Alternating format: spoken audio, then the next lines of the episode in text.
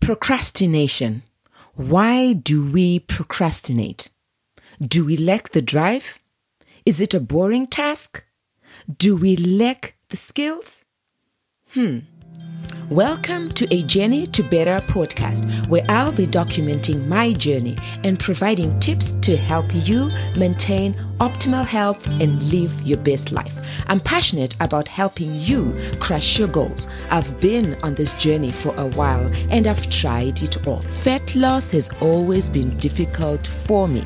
The weight just seems to stick, and it's been quite a journey over the years. I've tried different diets. Honestly, I've been there. I've tried exercise. I was committed to exercising. I even had a personal trainer for more than one year. But when I stopped, the weight gradually picked up again.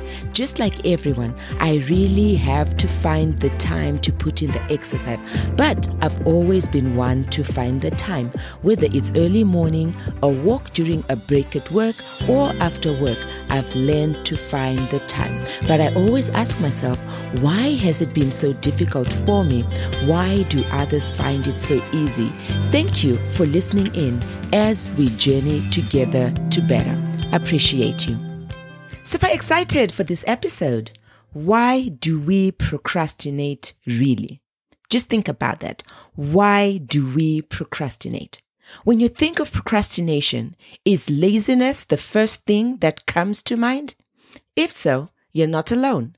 It is easy to think that putting things off and doing them at the last minute or not at all is a byproduct of laziness.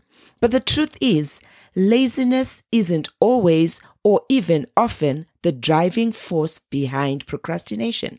And let's be honest, Believing that putting off a task means you're lazy can take a toll on your self esteem and mental health. Procrastination often takes a toll on our self esteem and feelings of self worth because of the societal message about procrastination being a character flaw we tend to beat ourselves up when we put off a task and might start to label ourselves as lazy, unproductive, or incapable. So the question is, what's really going on when we procrastinate? What can we do about it? Let's take a look at five common causes of procrastination as well as tips to overcome them and to get our productivity back on track. Number one, feeling overwhelmed. Overwhelm at the task at hand can cause procrastination. Have you ever put off a task because it seems so big, so monumental that there's just no way you could get it done? That kind of procrastination is a direct result of overwhelm. Feeling like there's so much to do, you don't know where to start. So you don't start at all in those situations, the way to beat procrastination is to break the task into smaller goals. Break it up into smaller, manageable pieces. For example, if your goal is to clean your whole house, make a list of each room and then start with one room at a time and cross it off the list as you go. This helps to reduce the feeling of overwhelm and increases the feeling of productivity and accomplishment. Or is your goal to be more active? Choose an activity you love. Personally, I love walking outdoors. Start with a few minutes a day or every other day, then keep building on it by extending the time. Pretty soon you'll be able to walk five miles a day without even thinking about it. Start small, but it's most important to take that first step. Number two, feeling incompetent. It can be hard to get things done when you feel like you can't get things done. Or, in other words, if you struggle with the feelings of incompetence, it can make you feel like you don't have the skills, drive, or capabilities to tackle a task, which can make you prone to procrastination. If you struggle with feelings of self doubt or incompetence, in order to change your relationship to procrastination, you need to change your narrative. When we don't feel successful and always feel behind others, whether we are or not, we begin self talk that is harmful to our self esteem. The best way to get out of this mindset is by gathering evidence of all the ways you are capable and competent. Keep a daily log where you write down what you accomplished at the end of each day for 30 days. You can then look back at this log in the future when you are struggling to complete a task to see that you are not lazy, unproductive, or incompetent, but rather that you have the ability, willingness, and skills needed to do these things.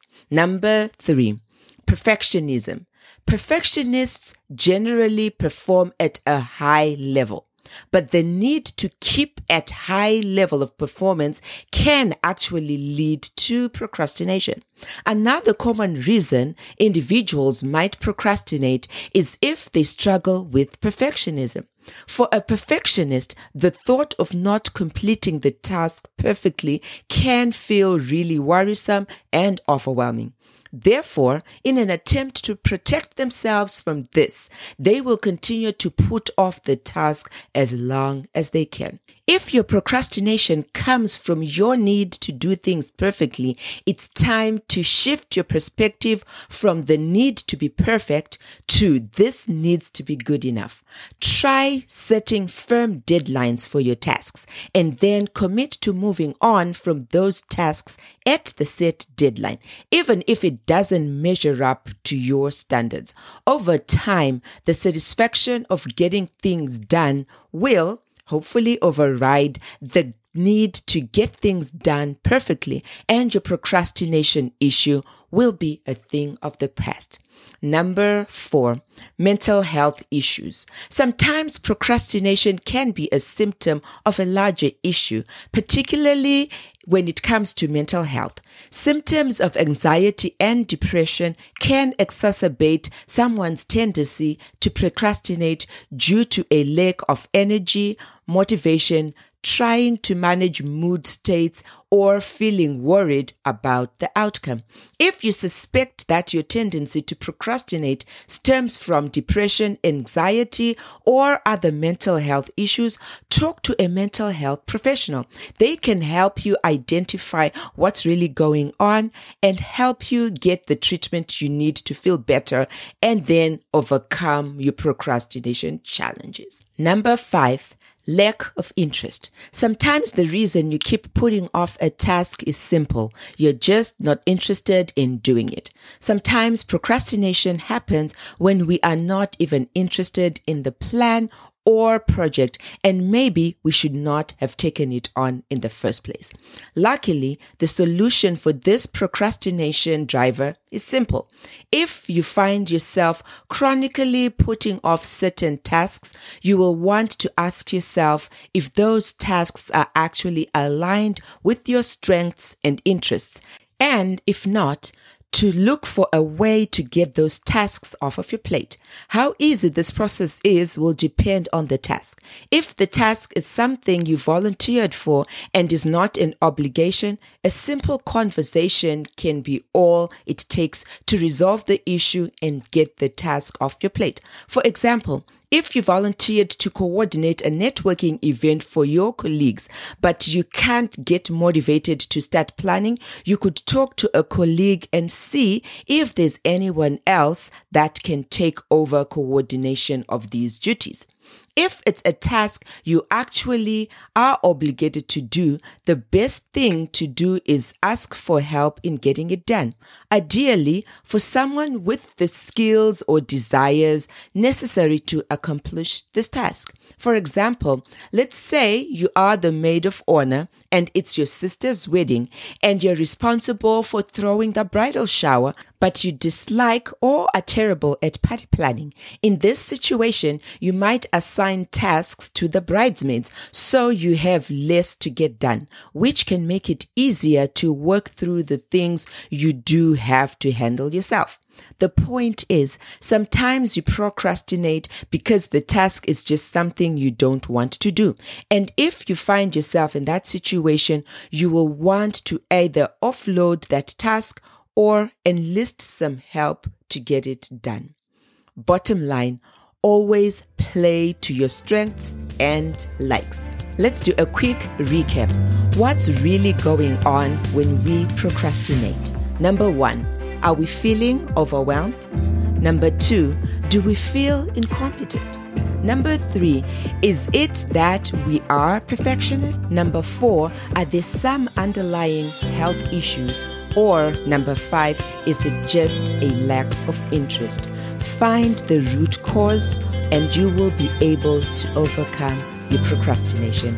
Till next time, happy listening.